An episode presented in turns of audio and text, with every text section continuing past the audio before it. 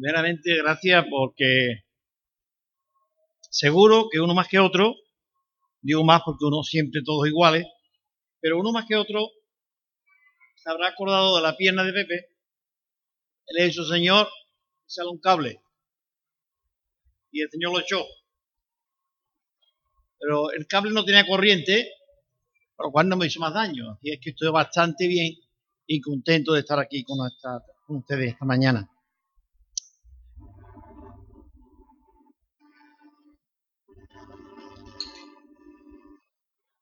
Quiero que me saquen aquí una fotografía.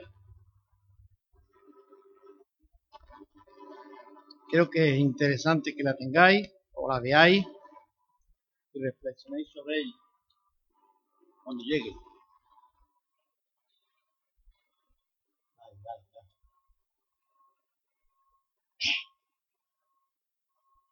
¿Qué os sugiere eso?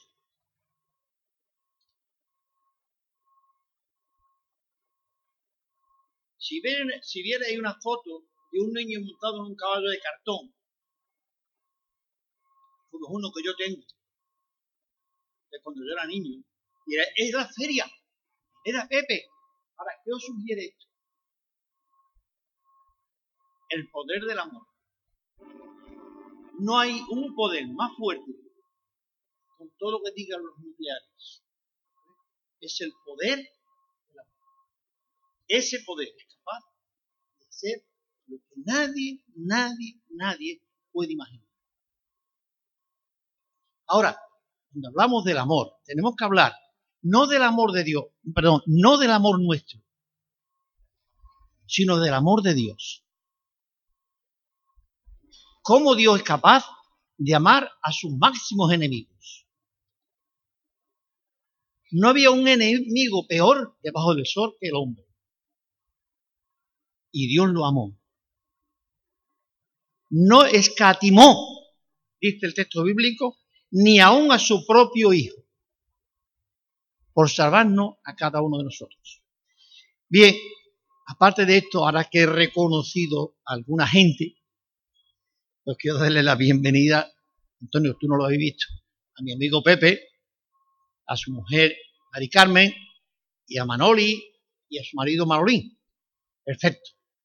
Me falta una que por alguna razón no ha podido venir. Puri, ¿verdad?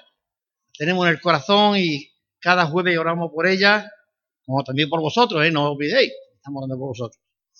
Bien, hermano. Cambia la foto, aunque luego me la pongo otra vez. Podéis, podéis seguir poniendo como queráis, ¿vale? A ver la otra. Muy bien. Una pequeña palabra de cariño puede llenar un corazón de felicidad.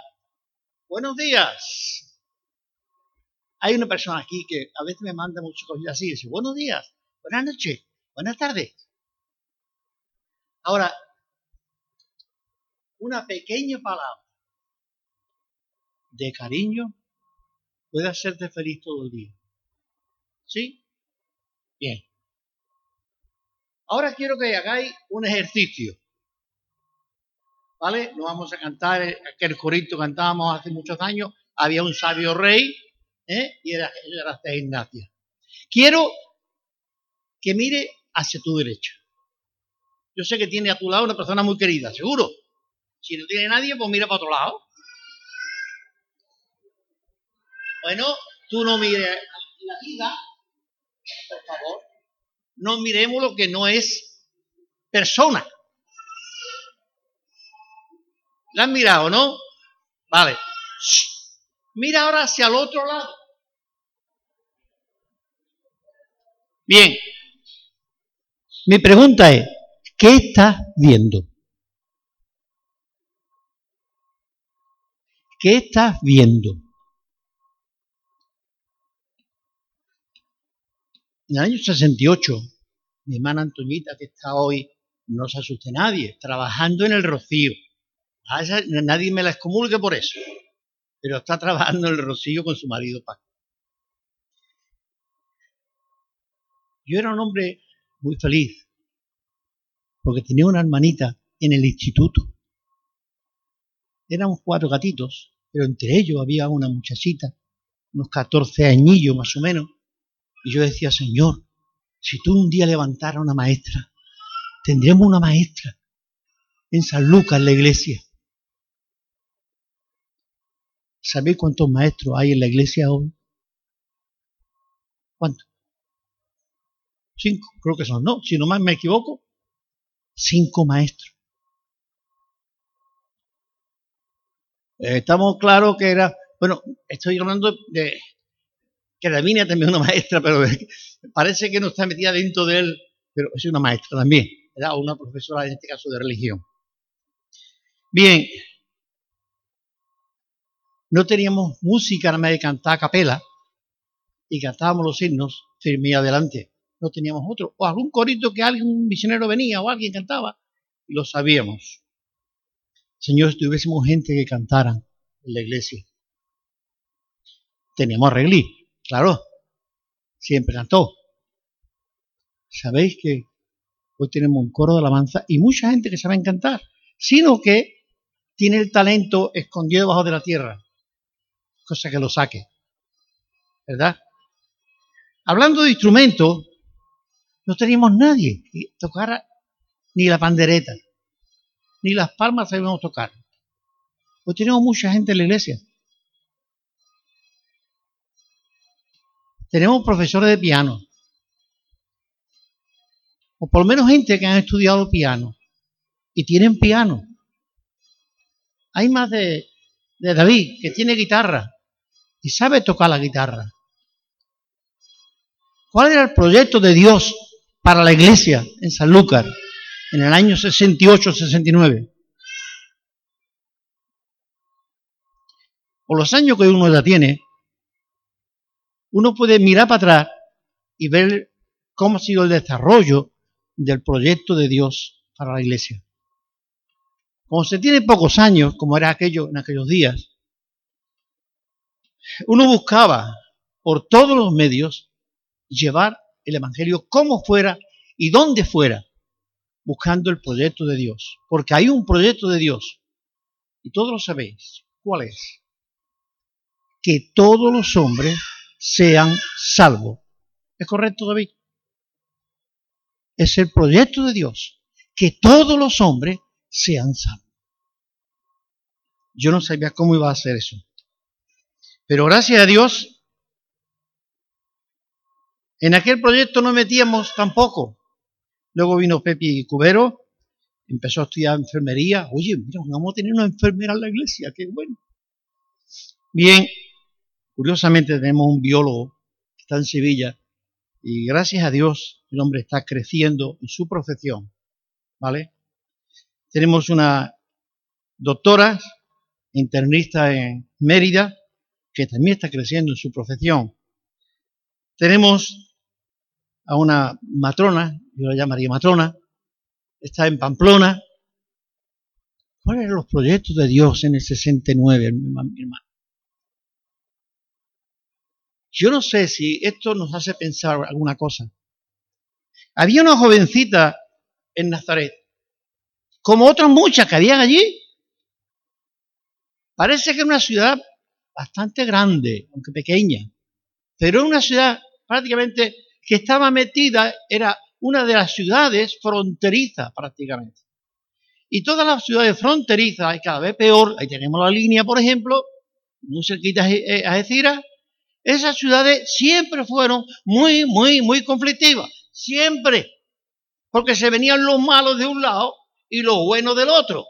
Y aquí se juntaban, pues tú sabes, el que quería inglés jugar a las cartas y gastarse el dinero, pues se venía en la línea. Pero el, el, de español que quería ganar dinero se iba a la a Peñón y sacaba desde la penicilina, pastillas para el café y, mil cosas más. Eran ciudades muy conflictivas. Y ahí Nazaret ha sido muy conflictiva. Y no era tan fácil ser creyente. Bien, esta muchachita, que aquí nos lo dice el 26, esperaba la consolación de Israel. Quiero pensar una cosa más. Cuando decía, mira a tu lado, a ver, qué, a ver qué es lo que ve. Quiero que vea algo que vamos a cantar todos. Perdone, yo me voy a hacer algo hoy, lo digo, ya, porque algunos quieren ir a comprar bocadillo. Hay un cántico que dice, mira a la persona que tiene a tu lado y dile, yo te amo con el amor del Señor. Si es tu marido, ya lo sabemos, y él lo sabe también. Mira que está detrás si quiere. En este caso está el marido detrás. Pues mira para el lado, mira para adelante. Pero, porque si ama al que te ama, eh, eh, eh, no hemos ganado nada. ¿Vale? Regli, ¿podemos empezar? Yo te amo con el amor del Señor. Te amo con el amor del Señor. Yo te amo con el amor del Señor. Cuidado con esto. Porque la belleza de mi rey. Yo te amo con el amor del Señor. Para un momentito. Cuando mira a tu lado, ¿qué es lo que ve? Ve a una persona conflictiva. No ve a la persona que esperaba ver. Ve a una persona que no la ha saludado todavía. No te vas a sin saludar. ¿Quién tiene a tu lado? ¿Y qué es lo que ve? Tiene que ver la gloria de Dios en esa persona. Porque si no ve la gloria de Dios, ¿para qué hemos venido aquí? Porque dice el Señor en Isaías que toda la tierra está llena de su gloria. ¿Dónde podemos ver la gloria de Dios? Desde la creación primera hasta el fin de todo el final del Apocalipsis. La gloria de Dios está ahí. Bien, esta muchachita, estamos hablando, Lucas 1, hay a veces detalles que no nos damos cuenta, que a veces damos por hecho y ya está. ¿Quién había educado a esta niña? 13, 14 años, poco más o menos. O algo más, o algo menos, un adolescente. Para nosotros, para ellos una mujer. Como un niño de 12 años pasaba a ser adulto. ¿Quién había educado a esta niña en el temor de Dios en una ciudad conflictiva? ¿Quién le había hecho creer que un día vendría el Mesías? Bien, hoy tenemos todos los medios, desde el internet a lo que tú quieras, todo lo vaya a ver. La señora que me escribió desde Filipinas dijo que veía el programa. Qué bueno, ¿verdad?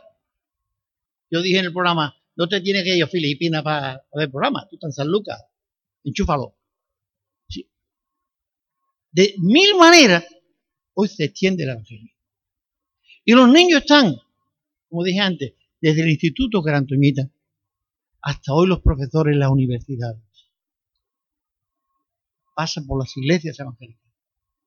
Esta niña, por ser niña, solamente podía ir al templo con su madre y al departamento de mujeres. Eran los niños los que iban al departamento de hombres. Pero las niñas no iban al colegio, que eran niñas. Los niños sí iban al colegio, los que fueran un poquito celebros, pues ya iban con profesores, eh, tutores más bien, que lo tomaban a su cargo, como en este caso era Gamaliel, uno de ellos. Bien, ¿quién le enseñaba a esta niña el temor de Dios? Cada sábado ella escucharía en el templo, pues lo que dijera el rabino de turno, o el sacerdote de turno. Pero ¿qué más? Detrás de esa niña había unos padres temerosos de Dios. ¿Quién estaba esperando la consolación de Israel? Solamente se habla de dos personas. Era, a ver, ¿quién sabe los nombres? Dos personas había que esperaban la consolación de Israel. Y uno hizo un reto con Dios. O Dios lo hizo con él. Simeón era uno. Y una niña que, ¿cómo está por ahí? Una Ana pero era muy anciana. Y Dios le había dicho, no vaya a morir hasta que no veáis al consolador. Pero nada se dice de los padres, ni sabemos ni siquiera los nombres de los padres de María. Esos hombres, esa mujer, eran temerosos de Dios y educó a su niña en el temor de Dios y en el que un día, no sabemos cuándo, una virgen y tampoco sabemos si era de Nazaret, porque ningún profeta nos dice que nacería en Nazaret o una virgen de Nazaret. Nos dice que nacería en Belén. Pero tampoco nos dice de dónde era la muchacha. Así que todo Israel, todas las vírgenes de Israel, estaba de alguna manera expectante de saber cuándo y quién sería de ellas. Esto es una enseñanza que los padres y las madres hacían a sus hijos. Estamos todos los que estamos aquí y otros muchos que no están aquí. Y tenemos los bancos vacíos esperando al Señor que vendrá un día. Estamos esperando de esa manera que esperaba esta, esta niña. Estamos esperando al Señor que venga, pero bueno, ya sabe, ya vendrá, ¿no? Pues cuando venga, lo enteraremos, claro, que nos vamos a ir con Él. No nos va a llevar, no nos vamos a ir, Él nos va a llevar. ¿Vale? Pero ¿es esa la manera que Dios quiere que estemos esperando? Esta niña dice que no se asustó por ver a un ángel. ¿Por qué se asustó? Dice, se turbó, se asustó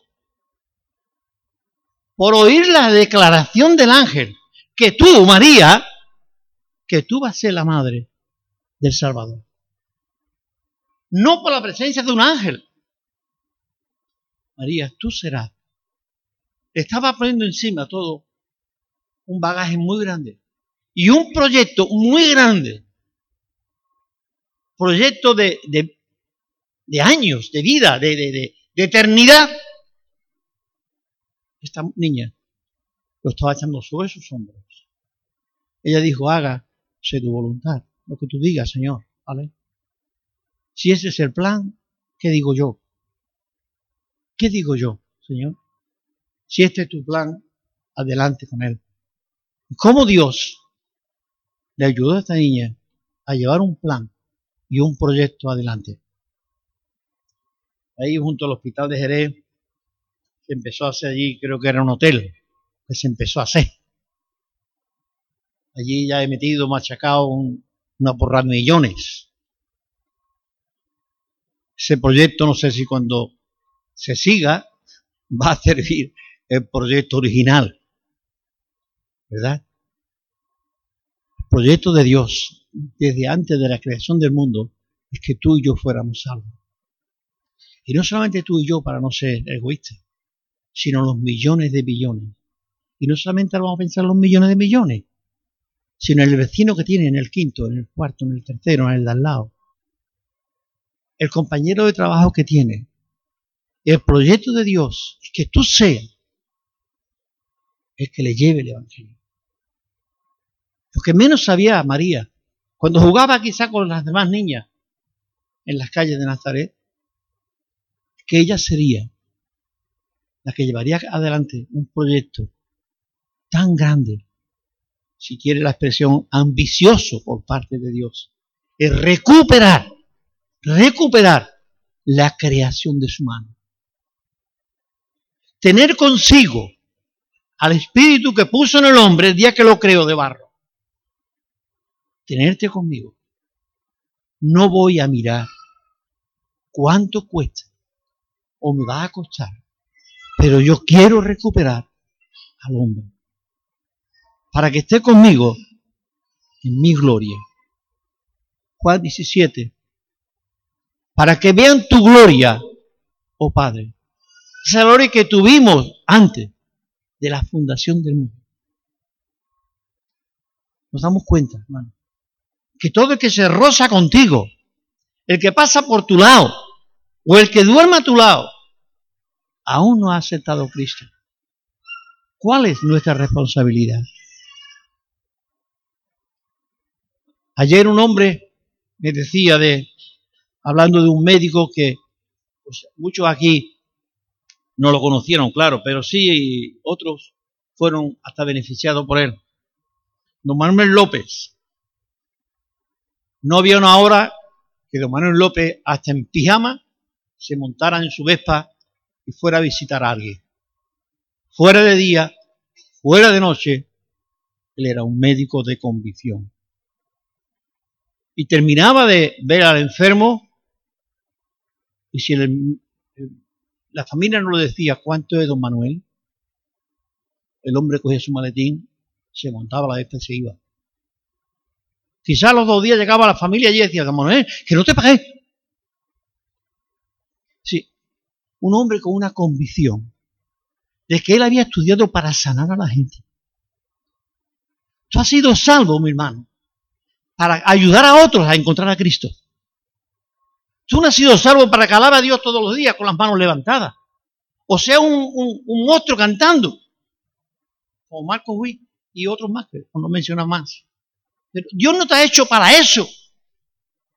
Dios te ha salvado para que tú seas el medio para otro, porque Dios tiene un proyecto contigo. Dios te ha salvado y te ha dado un proyecto para tu vida. A veces creemos, bueno, que el proyecto es eso, bueno, seguir viviendo, somos creyentes. Mm, mm.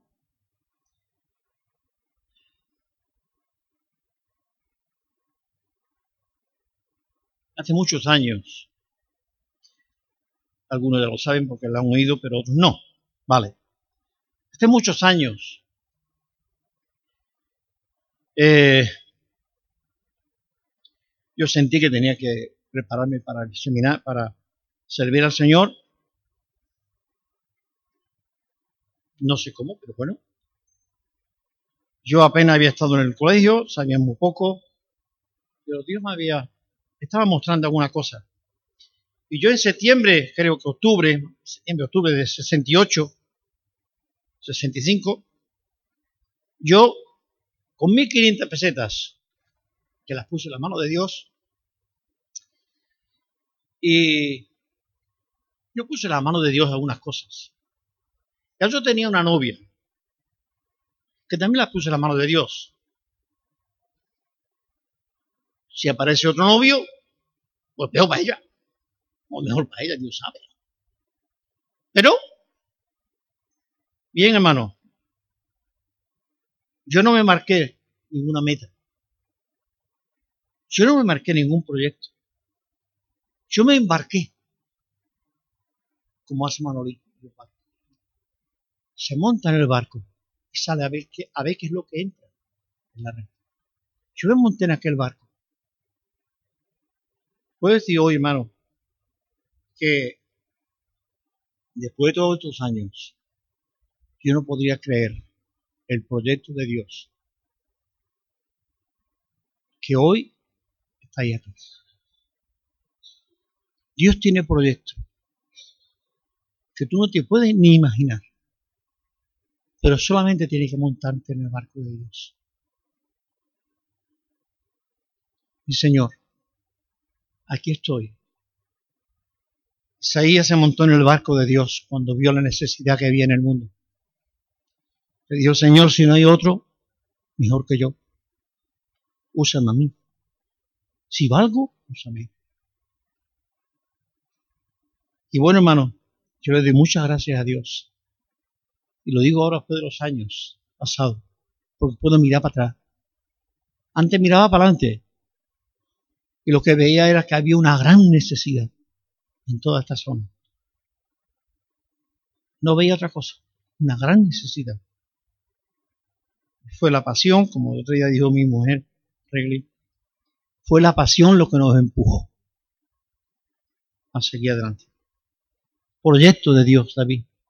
Proyecto de Dios. Proyecto de Dios. Proyecto de Dios. Familia Montoya. Proyecto de Dios. Familia Carrasco Cubero. Proyecto de Dios. Tú eres un proyecto de Dios. Sí. María no sabía el proyecto de Dios, Pero cuando Dios le dijo, María, este es mi proyecto, ¿qué quieres hacer? Yo quisiera decirte que María era creyente, claro que lo era. Pero hubo un momento en el que yo entiendo que fue la conversión de María. Porque el judío tenía que convertirse. Pablo se tuvo que convertir. ¿Verdad?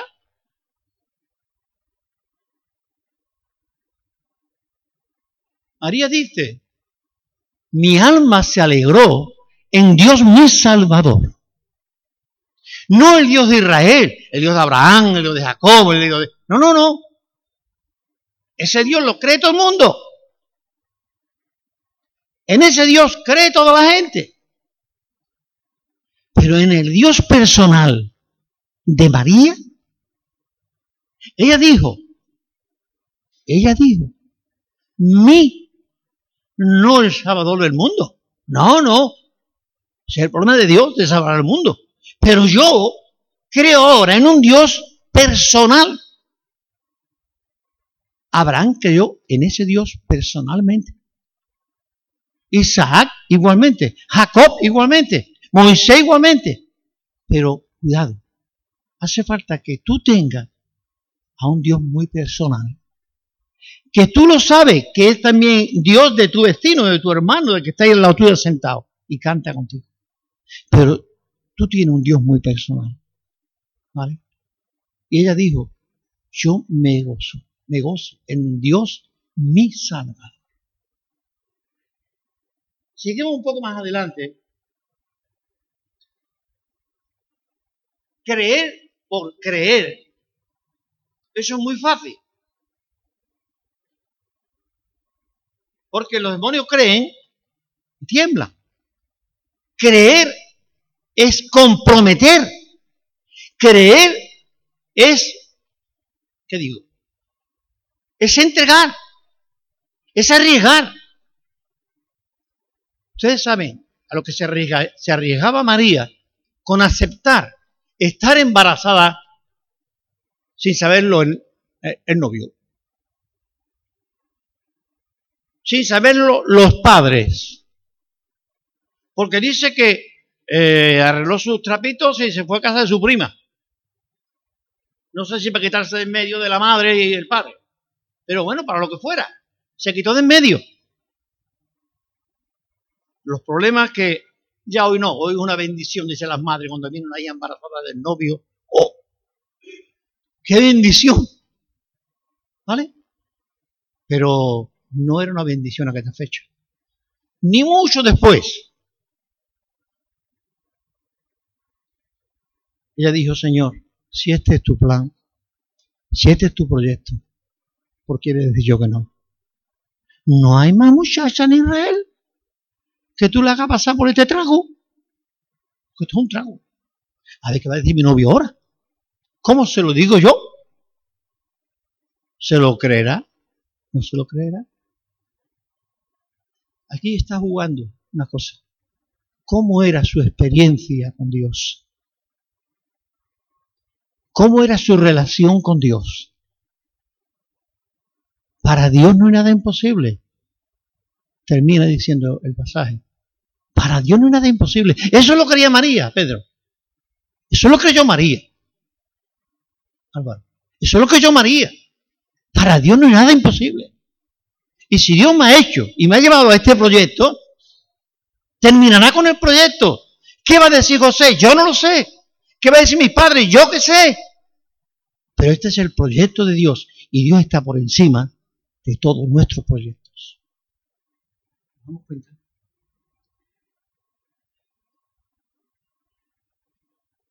Una chica muy jovencita, pero qué madura, ¿verdad? Qué madura. ¿Cómo se atrevió a arriesgar la piel? ¿Cómo se atrevió a arriesgar a ser apedreada por los demás? ¿Cómo se arriesgó? Porque conocía un Dios personal.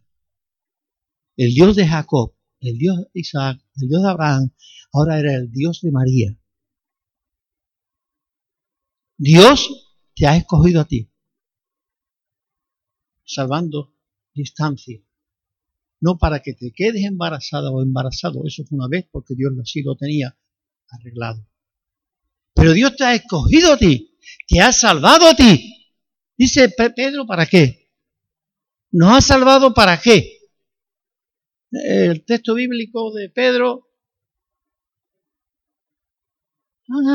Para que anunciéis las virtudes de aquel que os llamó de las tinieblas a la luz admirable. Dios no te ha salvado para que un día estés con él en el cielo. También. Pero para que mientras aquí en la tierra, tú seas ese canal. María no le importó. Eh,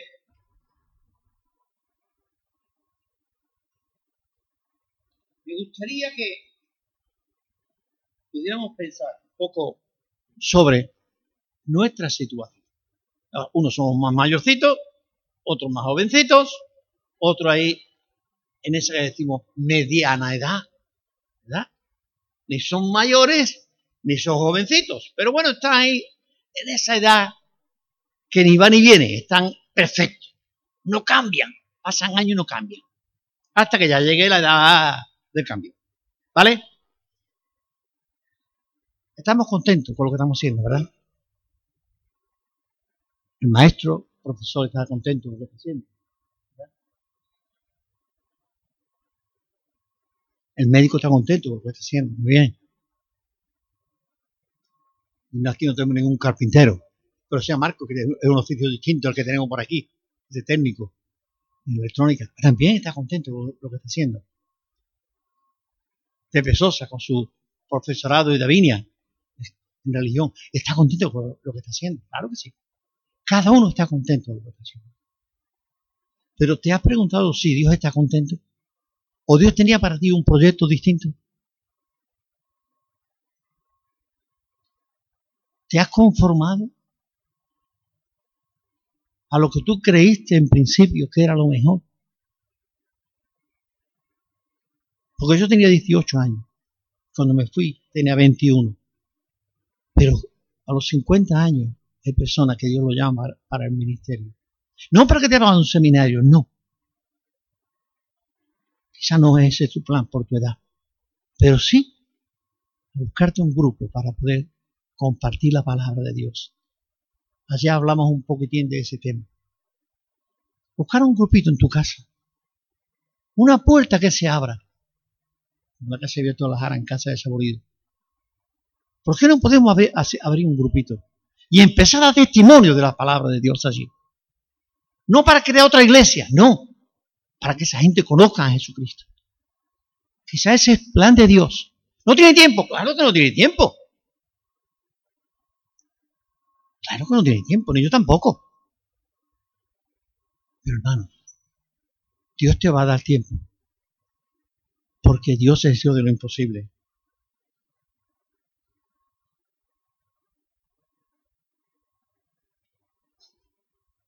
Hay una cosa muy importante, me gustaría decirlo. estoy soltando hojitas porque si no esto se hace interminable y no quiero que vaya a buscar bocadillo.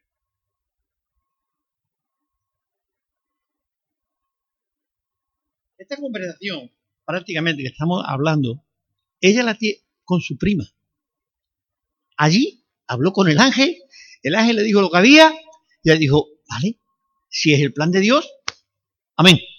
Punto se fue a su habitación, hizo el liguito de ropa y dijo, y mi prima, que no tiene experiencia, está embarazada, porque me lo ha dicho el ángel, que está embarazada, está en meses.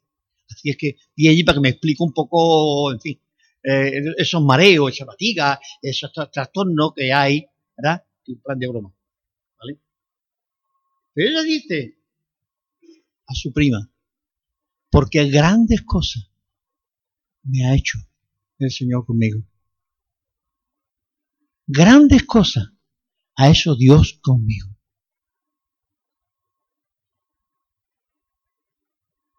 ¿Qué había hecho Dios con María? Era una muchachita. Había recibido una promesa. No más. Estaba segura que no era un sueño. Estaba segura que no era fruto de una fiebre muy alta y había tenido ahí delirio. No, no. Estaba segura de lo que había oído. ¿De quién le había hablado? ¿Veis? Grandes cosas. Fijaros que nos dice, va a ser el Señor conmigo.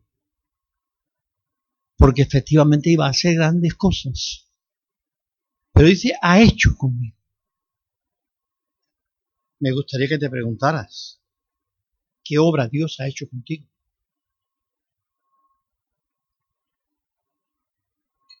Que tú puedas contarle a otro. ¿Cuál es la obra que Dios quiere hacer contigo? ¿Cuál es la obra que Dios ha hecho en tu vida?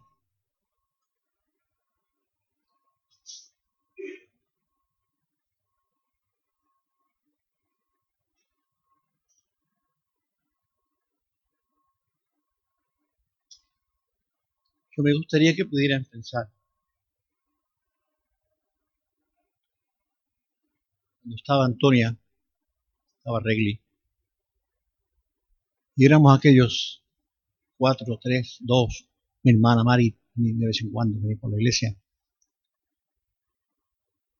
¿Cuál era el proyecto de Dios?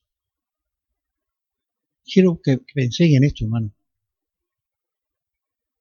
No estaban las hijas y los hijos de, de Antonia. No estaban los hijos de ninguno de ustedes por allí, ni aún muchos de vosotros estabais por allí. Pero el proyecto de Dios fue para adelante.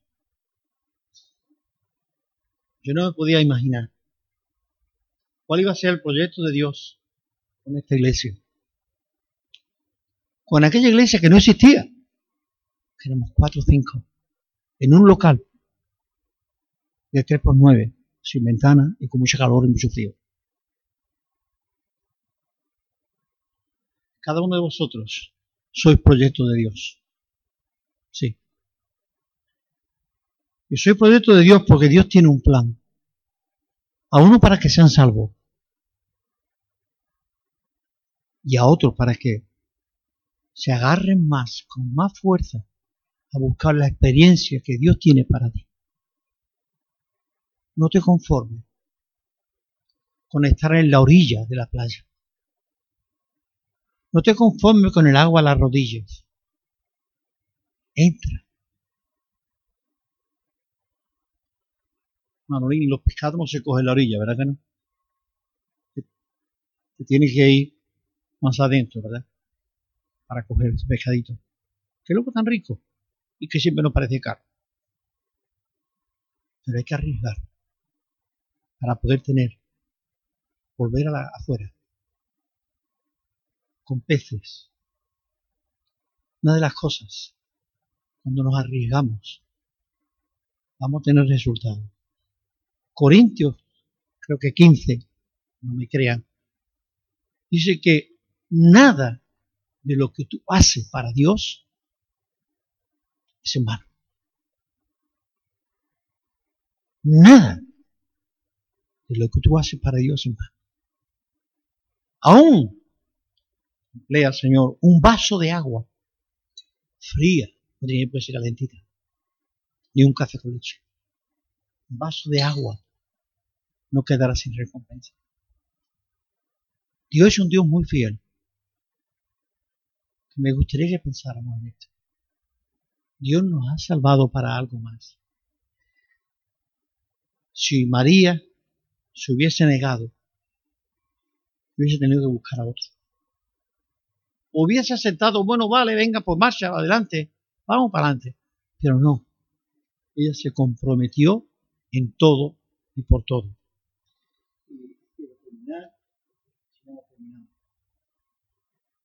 Muchísimas veces, mi lista tengo personas que estuvieron por la iglesia hace años, 20 años, 25 años, 22 años, que dijeron que, habían aceptado al Señor en sus corazones. Aquí a muchos lo conocemos. Que fueron a las aguas, que se bautizaron, que dieron testimonio público en la calle, muchos sitios. pero por alguna razón se alejaron de Dios. O se alejaron de la iglesia, del lugar, para ser un poco más específico y más eh, privado el tema de la conversión. Cuando oro por ellos, Señor, tú tienes un plan para esta gente. ¿Qué ha ocurrido? ¿Qué pasó? Dios tiene un proyecto. Ya que se ha ido la familia Saborido. ¿Qué proyecto tenía Dios con la familia Saborido? Después de 30 años, la abuela, que no sabe ni leer, vio el programa y vio el final, donde un hombre dijo, te regalo la Biblia si tú la quieres. Llámame y te voy a regalar una Biblia. Y él dijo, este no es un cura. Y vinieron a buscarme. ¿Cuál es el proyecto de Dios? Y esa mujer, la abuela, que no sabe leer. Yo estoy citando un pasaje bíblico allí con ella. Y la abuela siguió, me adelantó y siguió diciéndolo. Dije, Señor, abuela, ¿tú cómo sabes esto? Dije, porque yo lo sé. No sabe por qué, pero lo sabe su hija Carmen, la que está, se pone adelante. Ella tiene la Biblia destrozada de leerla. 30 años sin ir por una iglesia, hermano, no es poco. Sin que nadie la visite, no es poco. Pero la fe en el corazón de ella estaba viva. ¿Cómo era la fe que vivía en el corazón de aquella muchachita María? Una fe activa. Iba a la sinagoga, escuchar la palabra. Iba al templo una vez al año a escuchar la palabra. Pero ¿cómo vivía la fe? Mi pregunta es, ¿cómo vivimos la fe nosotros? ¿Cómo estamos viviendo la fe? La fe no es un proyecto, la fe es una vivencia que cuando la vive se produce como el amor en el matrimonio. Cuando hay un amor claro, sincero en la pareja, los niños van a venir. Los hijos van a venir. Cuando hay un amor recíproco y Dios te ama a ti mucho más de lo que tú le amas a Él. Y los hijos van a nacer cuando tú te dejes querer y amar por Dios. Y como tú les correspondas, le digas, sí Señor, yo también te quiero querer. Y si hace falta, aquí estoy, dijo Isaías. Y María dijo, Señor, hágase en mí tu voluntad. ¿Qué iba a decir yo? Si ese es tu plan. Pues adelante. Aceptó ese plan de Dios. Recuerdo cuando Shari también se nos fue a la granja. Cuando ya como matrimonio se nos fue a Lister, a Barcelona. Quizás, para decir con fe mi, pecado, un poco desconfía ahí. Estos dos locos con dos niños se van ahora al Iste a ver qué va a pasar con esta gente. Pero terminaron sus años. Y Dios quizá no, no lo tenía para un ministerio pastoral, pero sí tiene un ministerio de enseñar a los niños en los colegios hoy la palabra de Dios. Y ser de ser una gran maestra bíblica en la, iglesia que, que haya estado. Ha sido siempre una gran maestra bíblica. Y ha llegado a otros muchos también a Cristo. Proyecto de Dios. ¿Qué proyecto tiene Dios contigo? Piénsatelo. Está rodeado de gente que no creen. Y que se llaman cristianos. Pero tú sabes que no tienen la experiencia de salvación.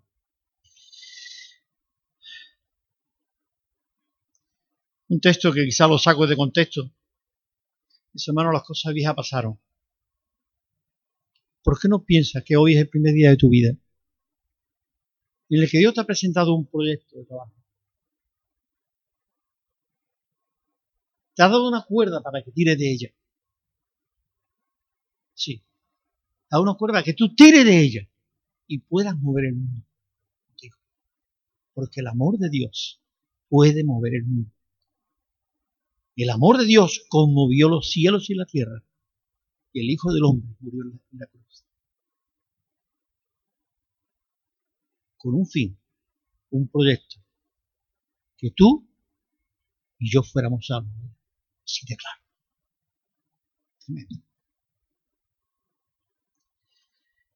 Entonces María dijo, he aquí la sierva del Señor, hágase conmigo conforme a tu palabra.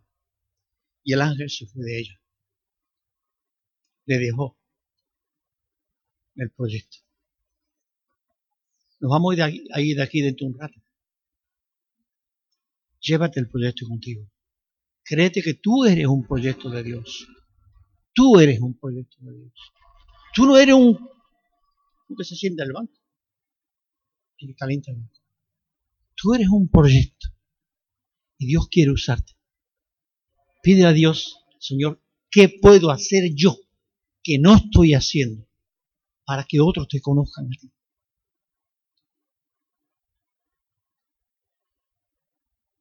Dios te ayude, mi hermano, y nos ayude cada uno de nosotros, porque el proyecto de Dios sigue en pie. Y Dios sigue buscando candidatos para ese gran proyecto. Que el mundo le conozca. Padre Celestial, gracias mañana, porque tú eres el Señor de la gloria. Señor, te adoramos, te alabamos, bendecimos tu nombre por ese gran proyecto que pusiste en la espalda de María. Y como ella te fue fiel hasta el final. Y ella fue, Señor, el envase sobre el cual vino nuestra redención. Señor, te adoramos y te alabamos a ti por haberla usado. Pero Señor, te doy gracias también por las veces que también nos ha usado a nosotros para ese proyecto. Pero ayúdanos, Señora, a definir y tener más claridad en cuanto al proyecto de Dios personal para cada uno. Aparte de un proyecto como iglesia, proyecto personal, en el cual tú te involucres, pueda buscar almas para Dios. Te adoramos, Padre Santo, y te bendecimos. Amén. Vamos a volver al principio. No de, no de lo que hemos hablado, pero sí de yo te amo con el amor del Señor. Familia Montoya, claro, Montoya. ¿eh? Yo te amo con el amor del Señor. Y a las dos de atrás también. Y a todos. Vamos a cantar nuestro, ¿vale? Adelante. Te amo con el amor del Señor.